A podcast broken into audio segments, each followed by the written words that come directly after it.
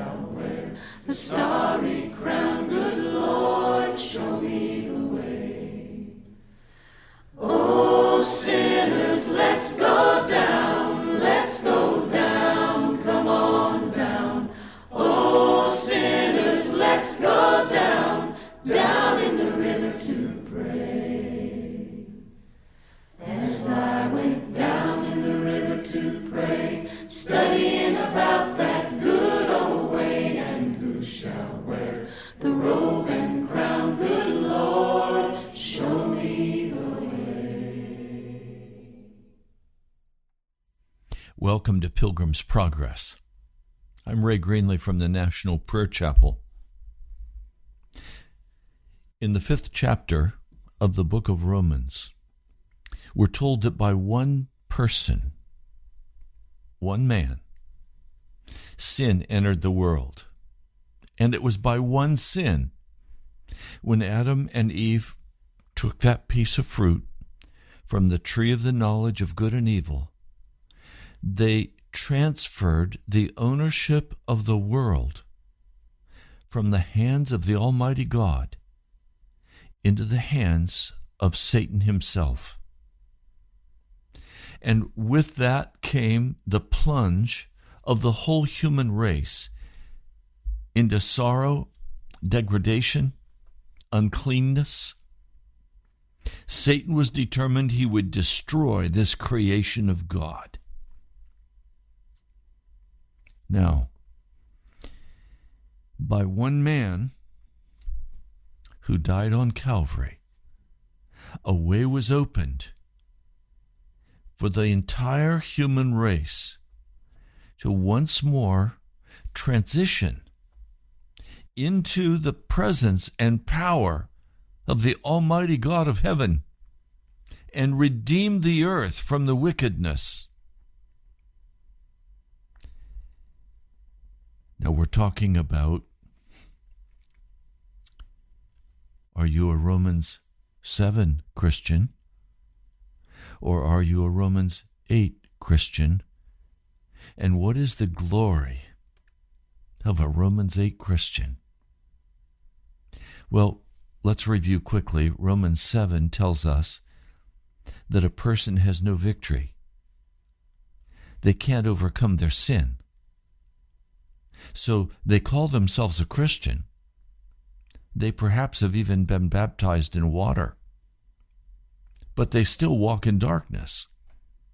They still walk in rebellion against the Almighty. But they consider themselves Christians and consider themselves saved. In fact, one Anglican bishop became so enraged with me when I taught on this broadcast that you could leave your sin by the power of the blood of Jesus, that you could walk clean before Jesus.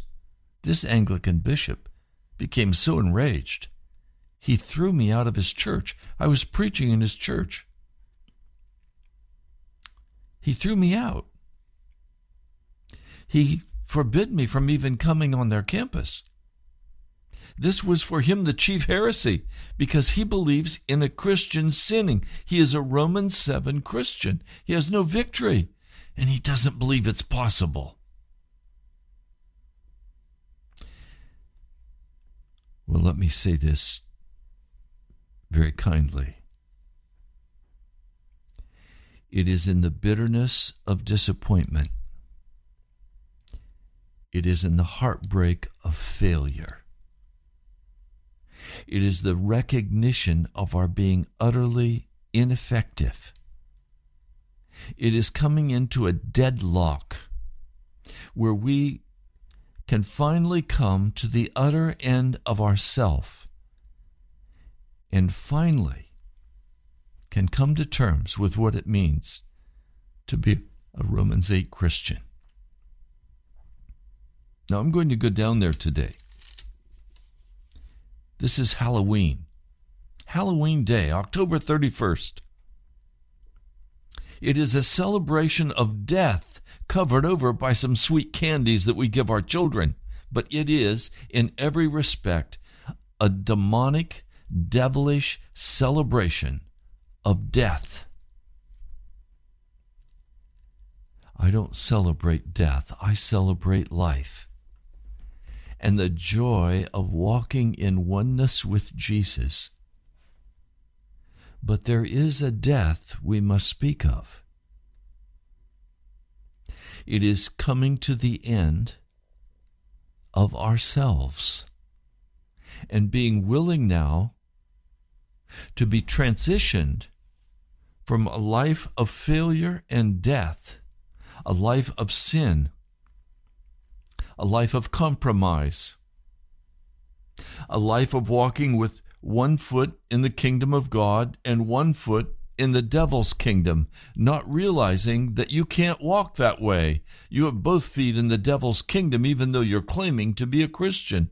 It's that bag that I spoke of yesterday from Whole Foods that is to carry the produce out of the grocery store and there's a hole in the bag, and the groceries all fall out onto the ground as you're walking. That is very typical of many who call themselves Christians. You put your money in your bag and suddenly it's gone, and you wonder what happened to all of my money. Well, there are holes in your bag. It leaked out. We have to come to recognize the, the true condition of our heart before God. And it's those failures, those disappointments, those bitter disappointments. It's that sickness and that pain. It's the recognition of our gross mistakes. I tell you, I wish I could have lived this life without making any mistakes. I've made so many, and they've cost me so much, and they've caused my heart such pain before God that I flee to Him. I flee to His mercy and His grace. Now, to understand Romans 8, we have to go into Romans 6. Romans 7 is almost uh, in parenthesis. But Romans 6 flows right into Romans 8. So let's take a look at Romans 6 and let's understand what is it that's required of you, of me, to make the transition from a life of failure to a life of glorying in Romans 8. Now, just to give you a taste, you know Romans 8, but I'm going to give you just a taste again so that I can whet your appetite for where we're going. Therefore, see, therefore is referring to something. Therefore, there is now no condemnation for those who are in Christ Jesus. Because through Christ Jesus, the law of the Spirit of life set me free from the law of sin and death. So we have to be set free from this law of sin and death that Adam and Eve brought us into as a human race. And we must be brought into the law of the Spirit of life. That's what Jesus did at the cross. Now, this has not been understood because many of you have thought that you were walking in Jesus in the midst of your sin. So a person who says to me, you know, pastor, I'm I'm living with somebody that I'm not married to. But it's okay because I'm a Christian. And Jesus knows and he's forgiven me. No, he hasn't. Are you kidding me? Well, every night I get on my knees and I say, Jesus, please forgive me for living with this woman, and I'm not married to her. He didn't even hear your prayer. You're not forgiven. Or the person who says, you know, I I get drunk. Every once in a while I get drunk or or every once in a while I, I smoke. In fact, a pack a day or two packs a day. You're destroying the temple of God. Do you think that you can get on your knees and say, Jesus, forgive me, and He's forgiven you? No, you're not forgiven at all. You've just gone through a psychological process to make yourself feel good so that you can continue walking in your sin. Some of you go to the internet, and in just a couple of clicks, you're on that web page of pornographic images. And then you masturbate. And then after you're all finished, you feel dirty, you feel unclean. And you say, Jesus, forgive me. Did he forgive you? No. No. It doesn't work that way. We don't walk in sin and then say, Jesus, I repent. I'm sorry. Please forgive me. And now I'm back with Jesus. It doesn't work that way. It's a false hope.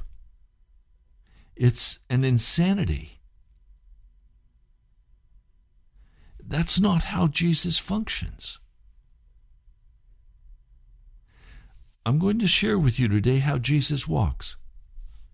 And I'm going to share with you how you can be forgiven for that fornication or that divorce or that abortion. I'm going to tell you today how you can be forgiven for that pornography.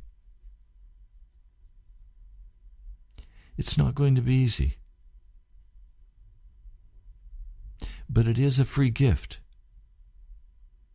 you're going to have to be transitioned from the destruction of the flesh into life in the spirit. Now, this passage in the eighth chapter, I want to just highlight one piece and we'll come back to it and back to it and back to it. I have much I need to share with you next week regarding this issue. Therefore, now there is no condemnation for those who are in En, in Christ Jesus. That's a locative, that's a position in Christ Jesus. Now, the Holy Spirit comes to every man and every woman and calls them to come out of their darkness and their sin. And you may say, Pastor, the Holy Spirit is with me. That does not mean you are saved. You may even walk in some of the gifts of the Spirit. That does not mean you are saved. Remember what Jesus said? The last part of the Sermon on the Mount? Many will come to me in that day and say, Lord, Lord, did we not do this and this and perform this miracle? And, and he says to you, Depart from me, you worker of iniquity. I don't know you.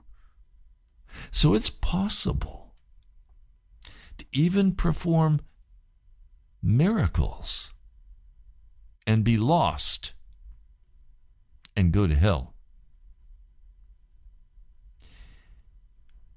This is serious. And I beseech you, don't be dumbed down by this lying preaching about God's grace covers you even though you may sin. God's grace is there and it covers you over. God's grace is everything. No, that's not God's grace. That's that's make believe grace. That's cheap grace. It's not real grace. Real grace transforms a man or a woman into the likeness of Jesus. Now, today, something that's very popular is we want to have our wonderful worship songs. And we want to come into a zone of worship. And we want to have these warm, fuzzy feelings. And we call that the Spirit of God. It is not the Spirit of God.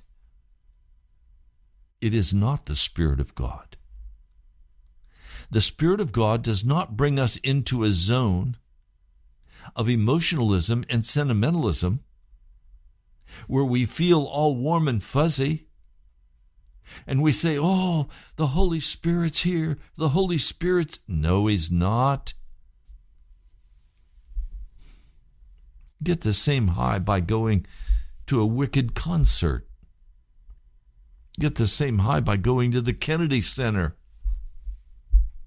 sitting through an opera where you have this wonderful music and, and voices and, and action and lights and, and you're enthralled and you and you're just filled. Yes. That's not the Holy Spirit. Come on. Let's get real.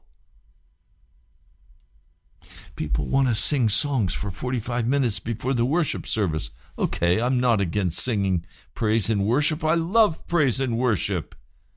But to imagine that I can come into a praise and worship service filled with myself, with my pride, with my pleasure, with my wickedness, and I can somehow say, Oh, I'm in the presence of God, and God loves me, and He's forgiven me for my sins. You're walking in insanity. That is not how the Spirit of God will function with you. That's not how you walk in Romans 8. Now, to understand this, we need to come to Romans 6. And there's a book written by George Watson 1845 to 1923, his lifespan. He was a holiness Methodist preacher um, in the late 19th century. Writing about Moses, he says, The bush burned with fire, and the bush was not consumed.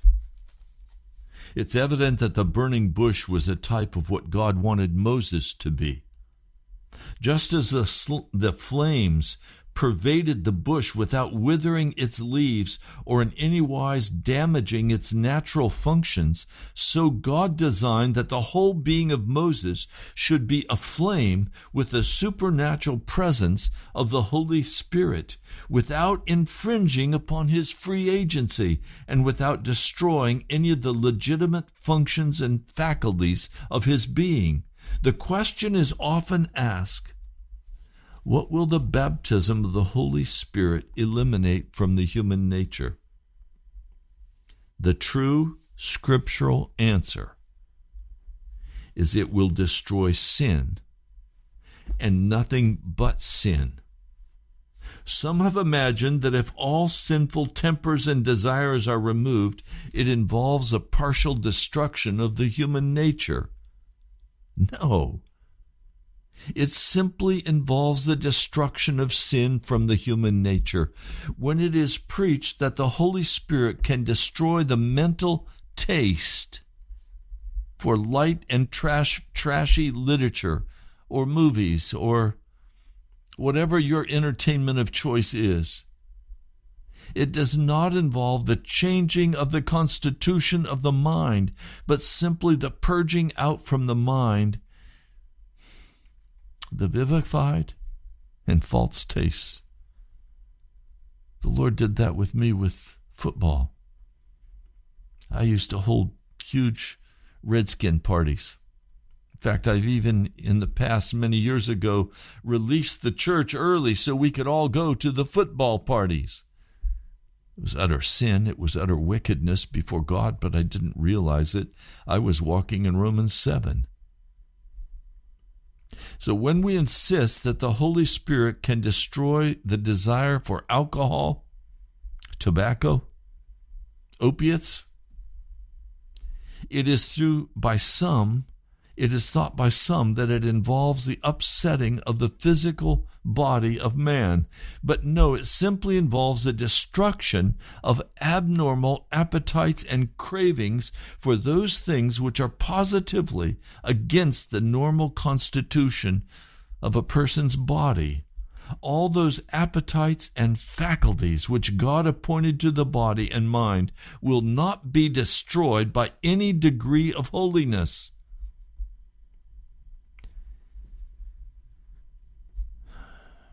But those things that have been devised and, and brought to pass in man by the work of the devil, God will destroy by his Holy Spirit.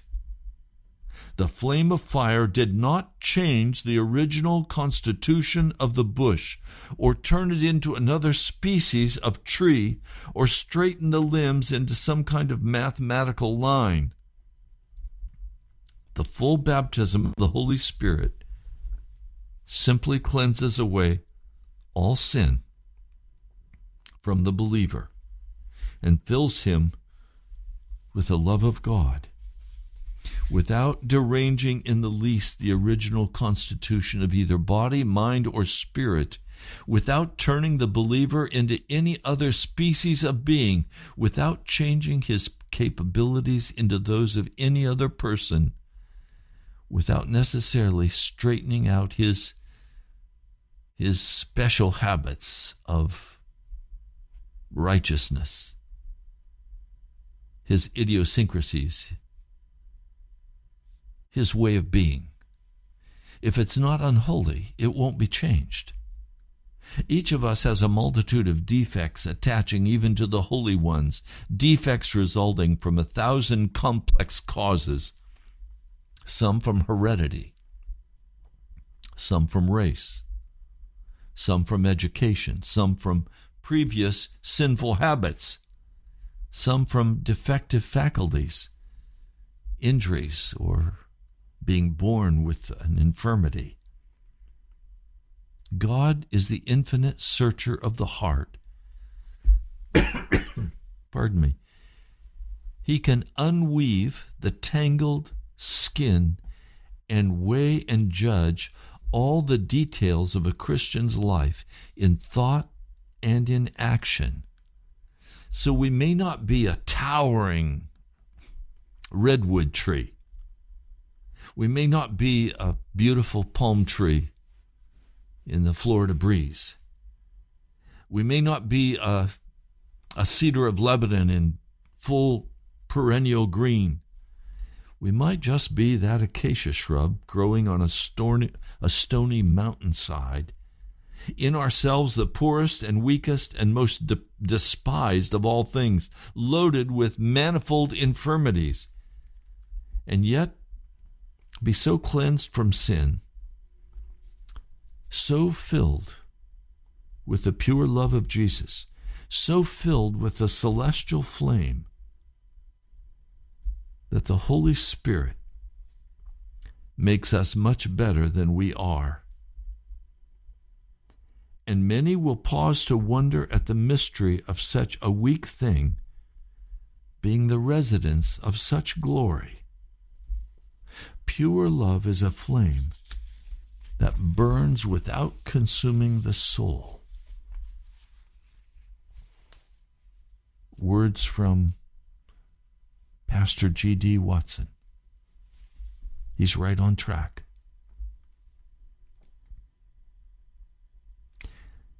As we come to Romans 6, I want to read something for you. This is verse 3. No, let me go back just very quickly to Romans 8. We are talking about the difference between the Spirit of God being with and the Spirit of God being in. We're talking about the Holy Spirit bringing us along in spiritual growth, confronting us with our sins, to that transition point where we finally enter into Jesus. You cannot enter into Jesus in your sin. You can be with the Holy Spirit and still be walking in your sin. All of the Old Testament, Samson, and many others, all of the Old Covenant, the Holy Spirit was with them, but he was not in them. Because according to John 7, Jesus had not yet been glorified.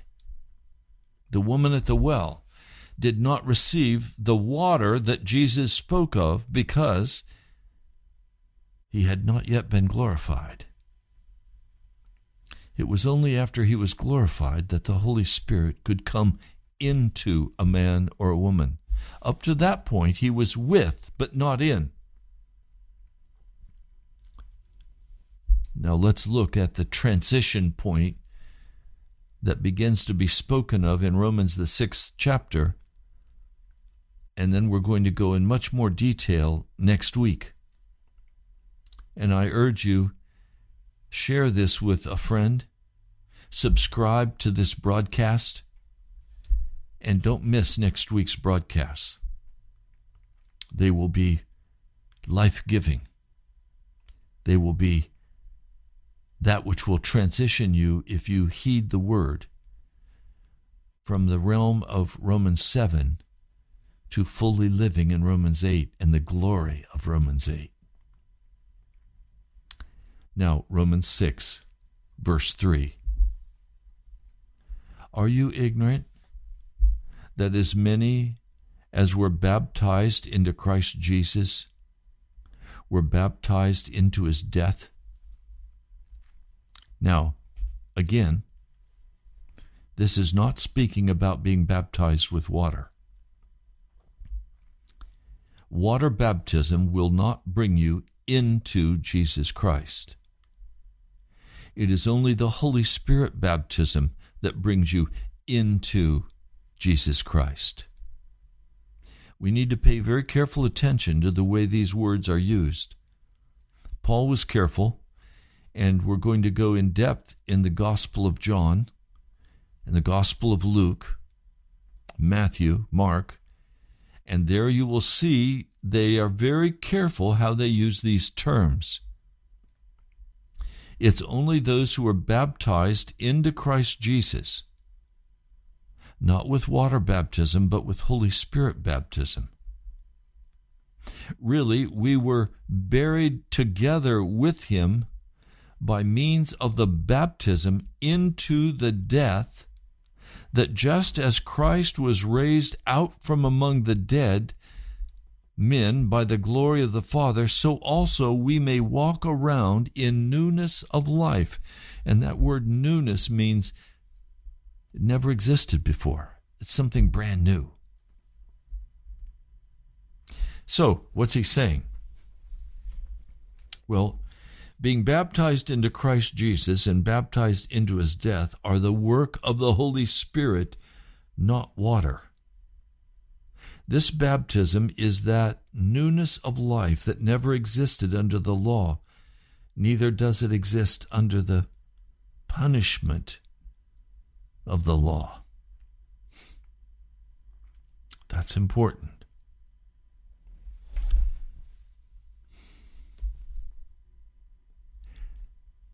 Now, this new life in Christ is on the ground of his shed blood and being regenerated through faith in that shed blood, that is, being made new through the shed blood of Jesus.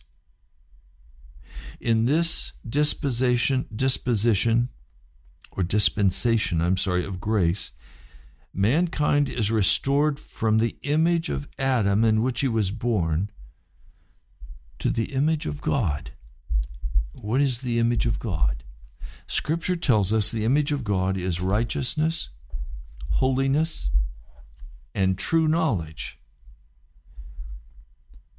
By the baptismal power of the Holy Spirit. So, this restoration is spiritual, it is moral, and it is accomplished by the Holy Spirit.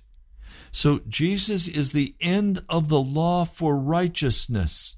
Accordingly, he is the end of all sin for those who are baptized into him. For this is a baptism into his death, an induction into Jesus Christ, which is a walk in the newness of life. Now, let me break this down a little bit.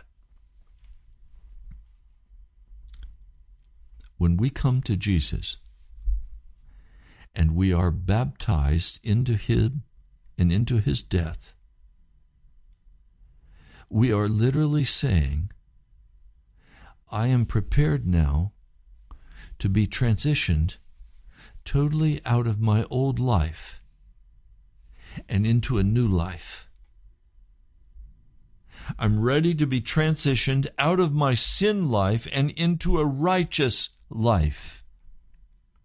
Righteous simply means innocent. That's the base meaning of dikaiosune, or righteousness. It is, I am innocent. So, when you come into Jesus, you enter into his death and you die. The only way to overcome sin is to die to it. How do I die to it? I die to it by coming to Jesus and saying, Lord, I'm asking you, please, by your shed blood, to totally change me and transform me into a new creature. Now, this can happen very quickly or it can take a fair amount of time. It is required that we repent. Remember John the Baptist, the first word he spoke was repent. The first word Jesus spoke was repent. The first word the apostles spoke, the first word Peter spoke, the first word Paul spoke was repent. The only way into Jesus Christ is repentance where I finally am willing to say, I have failed enough. I've been disappointed enough in myself and in my ability to perform what Jesus would have me do that I'm ready to give up all of my humanism the famous writer and presenter Tony Robbins, or other humanists like Oprah Winfrey, or Napoleon Hill, Think and Grow Rich, or Clyde Bristol, The Magic of Believing, or a whole range of others, Dr. Jampolsky with The Course in Miracles. On every hand, there are humanists who want to tell us that you can be the very best you can be if you'll just try harder. If you'll stop making poor decisions and make right decisions. And then they give you all kinds of strategies for how to be successful, how to change the way you think, how to change the way you view reality, how to have a paradigm shift. I used to follow all of these very carefully and try to do everything they suggested, and I ended up in bitter failure. It didn't bring me to Jesus. It didn't bring me to holiness. It didn't bring me to victory. It kept me in Romans 7. I can't I can't give you any news except that there's only one way into Jesus. You can continue with the Holy Spirit striving with you outside of you, but there's only one way to come into Jesus, and that's by the baptism of the Holy Spirit. Now, water baptism, I, I believe, is very important. It is the signing of the covenant that says, I will enter into Jesus and I am now leaving all of my sin. I have repented specifically of every area of sin in my heart and in my life. I have given it into the hand of Jesus. I have asked him to transform me into his likeness. I have renounced it in the name of Jesus. And I'm now prepared to die to myself utterly, completely, and finally. Now you understand there's no longer room for ambition or bitterness or anger or selfishness. There's no room now for uncleanness, fornication, pornography. You are now being transitioned by a work of God not by your work. Your job is to come before the Lord and be very honest and take responsibility for how you have offended Him, for how you have hurt others,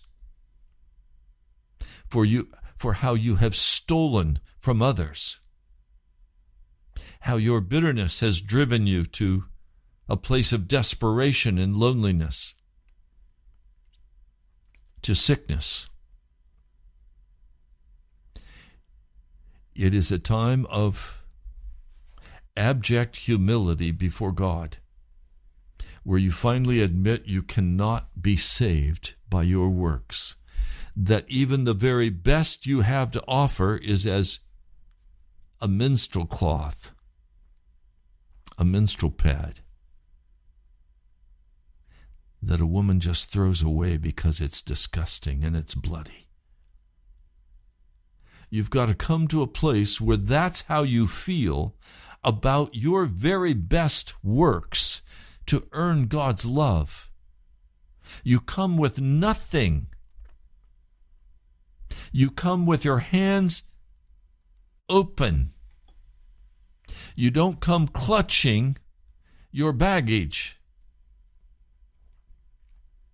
You cannot enter into Jesus and think you somehow have something to offer him in the way of skills or abilities.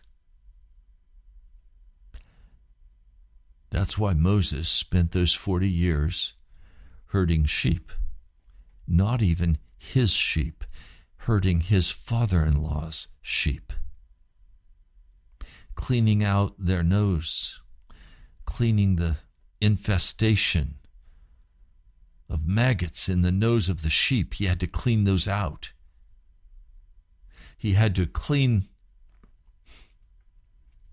the lice out of their out of their coats. He had to lead them and care for them for 40 years. He was being trained to take care of the rebellious children of Israel, and he was being prepared to be filled with the glory of God, so much so that men and women could not bear to look at his face because the glory of God shone with such brilliance from his countenance. You want to walk in the glory of Romans 8? Then you've got to begin in, in chapter 6. And you've got to begin to recognize that the only way you can enter Jesus is by the baptism of the Holy Spirit, not the happy spirit, not the music spirit, not the sentimental, sloppy spirit, not the permissive spirit. He is a Holy Spirit. And you're going to have to come to the utter end of yourself if you want to enter into life. Now, you can continue to deceive yourself that you're fine, that you go to church, that you participate in all of the offerings and celebrations of the church, you read all the right rituals.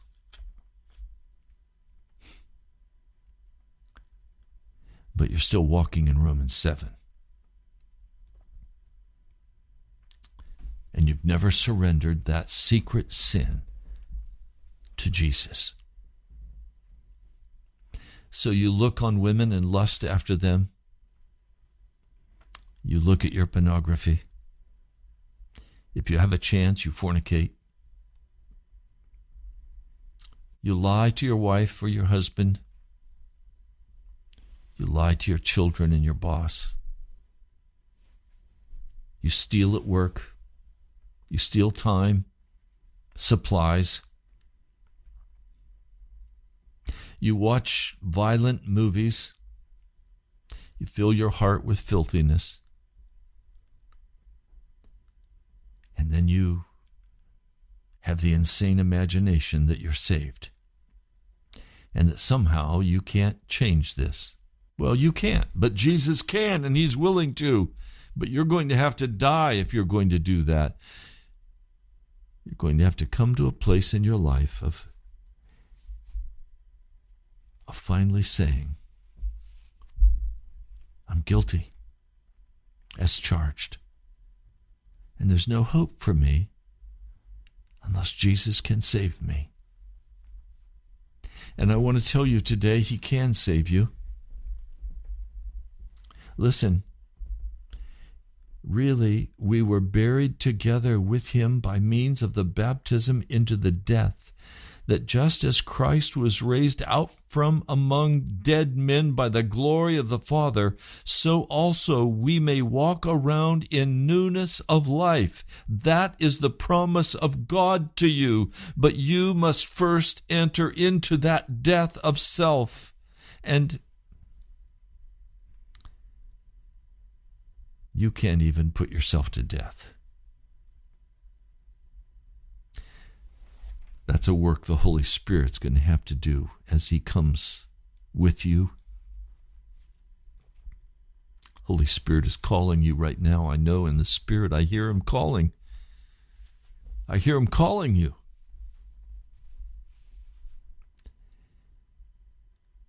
Oh, my brother, my sister. Are you going to go back and stay in that wickedness? Are you going to make pretend that you're saved even while you're lost?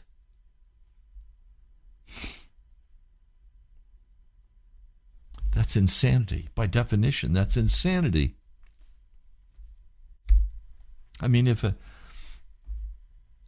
if you come to visit your brother and he's out in the garage and he has two befores laid down on the floor and he's hammering together and making a ladder and you say to him, What are you doing? And he says, I'm making a ladder. And you say, Well, what do you need a ladder for? And you say, I'm making a ladder so I can climb to the moon. What? You're making a ladder to climb to the moon? Yes. You're insane, brother. You can't reach the moon by making a ladder. You can't reach heaven by pretending that you can clean yourself up and do self improvement and do strategies for success and somehow continue to walk in your sin and think that you are going to reach heaven. Heaven is a lot further away than the moon. That is, by definition, insanity.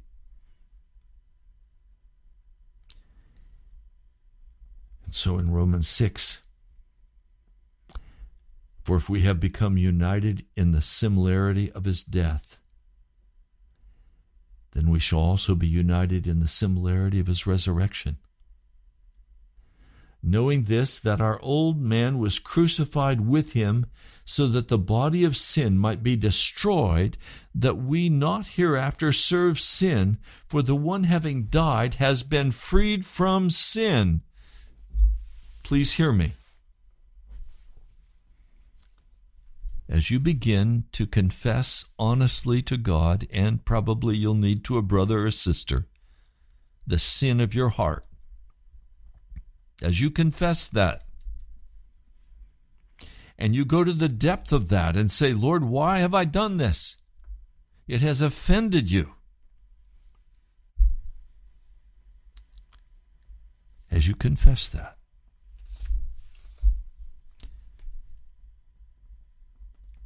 and you have a sense of remorse for how you have hurt our Father in heaven and grieved the Spirit of God.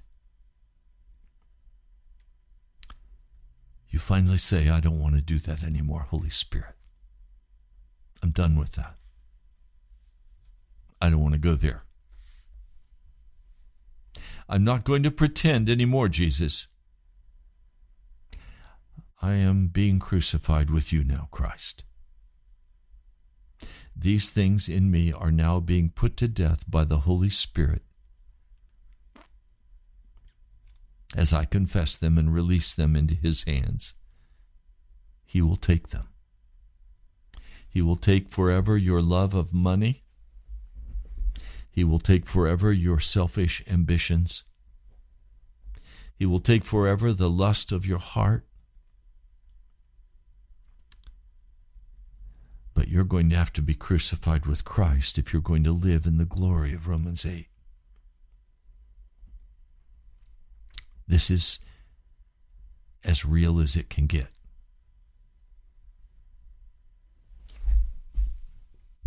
Verse chapter 6, verse 8 But if we died with Christ, we believe that we shall also live with him, knowing that Christ, having been raised out from the dead men, dies no more. Death no longer has dominion over him. For in that he died, he died with reference to the sin once for all. But in that he lives, he lives with respect to God. So also you must think yourselves to be dead indeed to sin, but living for God in Christ Jesus our Lord. Therefore, Sin must not reign in your mortal body to obey it in the lust of it, and you must not yield your members as instruments of unrighteousness to the sin, but once and for all. Yield yourselves to God as living out from among spiritually dead men, and yield your members as instruments of righteousness or innocence for God, for sin will not rule over you, because you are not under the law, but under grace. What shall we say then? Shall we sin even once hereafter, because we are not under law, but under grace? Certainly not. Do you not know? to whom you yield yourselves as servants to obey, you are servants to whom you obey, whether of sin in death or of obedience in righteousness. But thanks be to God, because you used to be servants of sin, but you obeyed out from the heart a standard of teaching unto which you were delivered, and having been freed from sin, you were made servants with reference to innocence. Now, you may never have heard this before, but if you want to get serious with God, you're going to have to get serious. You're going to have to get very sober. And you're going to have to go before the Lord and ask Him to transition you out of your life of sin into a life of righteousness. And that will happen through the baptism of the Holy Spirit. It is only by the baptism of the Holy Spirit that Jesus Christ will enter into you, or you enter into Jesus the disciples walked with Jesus, but Jesus was not in the disciples until Pentecost. Jesus walked the countryside and they walked with him. And you can walk with Jesus and still be in sin in Romans 7. But to be saved, you must be saved from your sin. I urge you to read very carefully this week the book of First John. Not the Gospel of John, First John.